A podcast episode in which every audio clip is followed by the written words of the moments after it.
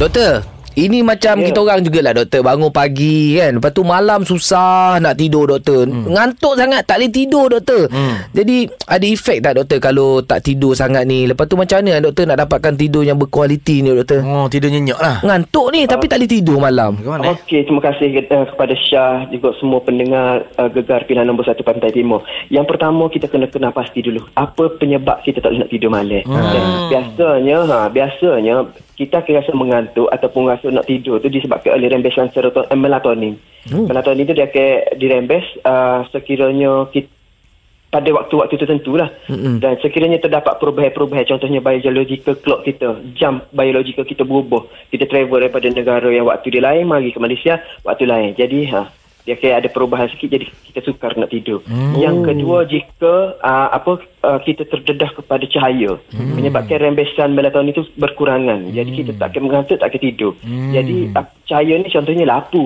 Uh, Cahaya handphone. Ah, main handphone. Nah, hmm. jadi cara dia kita buang benda tu. Kita tutup Eh. lampu, off Ayam. komputer, hmm. jangan duk main handphone ah, waktu sebelum tidur.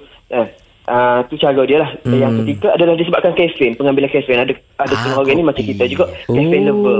Ah, kafein lover ataupun ada setengah lagi kafein addicted, dia addicted dengan kafein. Okey. Jadi pastikan sebelum tidur 5 jam sebelum tidur tu jangan ambil kafein. Hmm. Beh, beh, beh, beh. Ha, lepas tu ada setengah lagi tu uh, disebabkan oleh nikotin atau pengambilan alkohol. Jadi hmm. benda tu yang tidak bagus stop. Kita stop. InsyaAllah Ingat tu, kita Isai. tu akan ha, akan lagi bagus lah. Uh, yang yang paling common adalah disebabkan oleh tekanan lah. Stres. Patut isi. Stres, stres. Tapi eh, uh, Ah, doktor, macam ya. Isai dok. Kalau terlampau penat bekerja, buat kerja, tak boleh tidur kok. Stres tu tak? Ha, disebabkan stres ya. Ha, mu ada tekanan apa, Seh? Hmm. Dia stres ni doktor. Adakah bila kita stres, Ya. kita perlu tidur tempat kerja? Macam lo ni kan, stres ni. Nak tidur lo ni boleh? tak, boleh kita kerja. Ah. Kita tengah kerja doktor tak habis lagi. Betul tu biological clock. Jadi kalau malam kalau kita tidur tempat kerja lah ni malam kita tak boleh nak tidur pula. Ah. Mengantuk pula. Hati gaji tak Ah, pekat. Betul, betul, betul, betul, betul.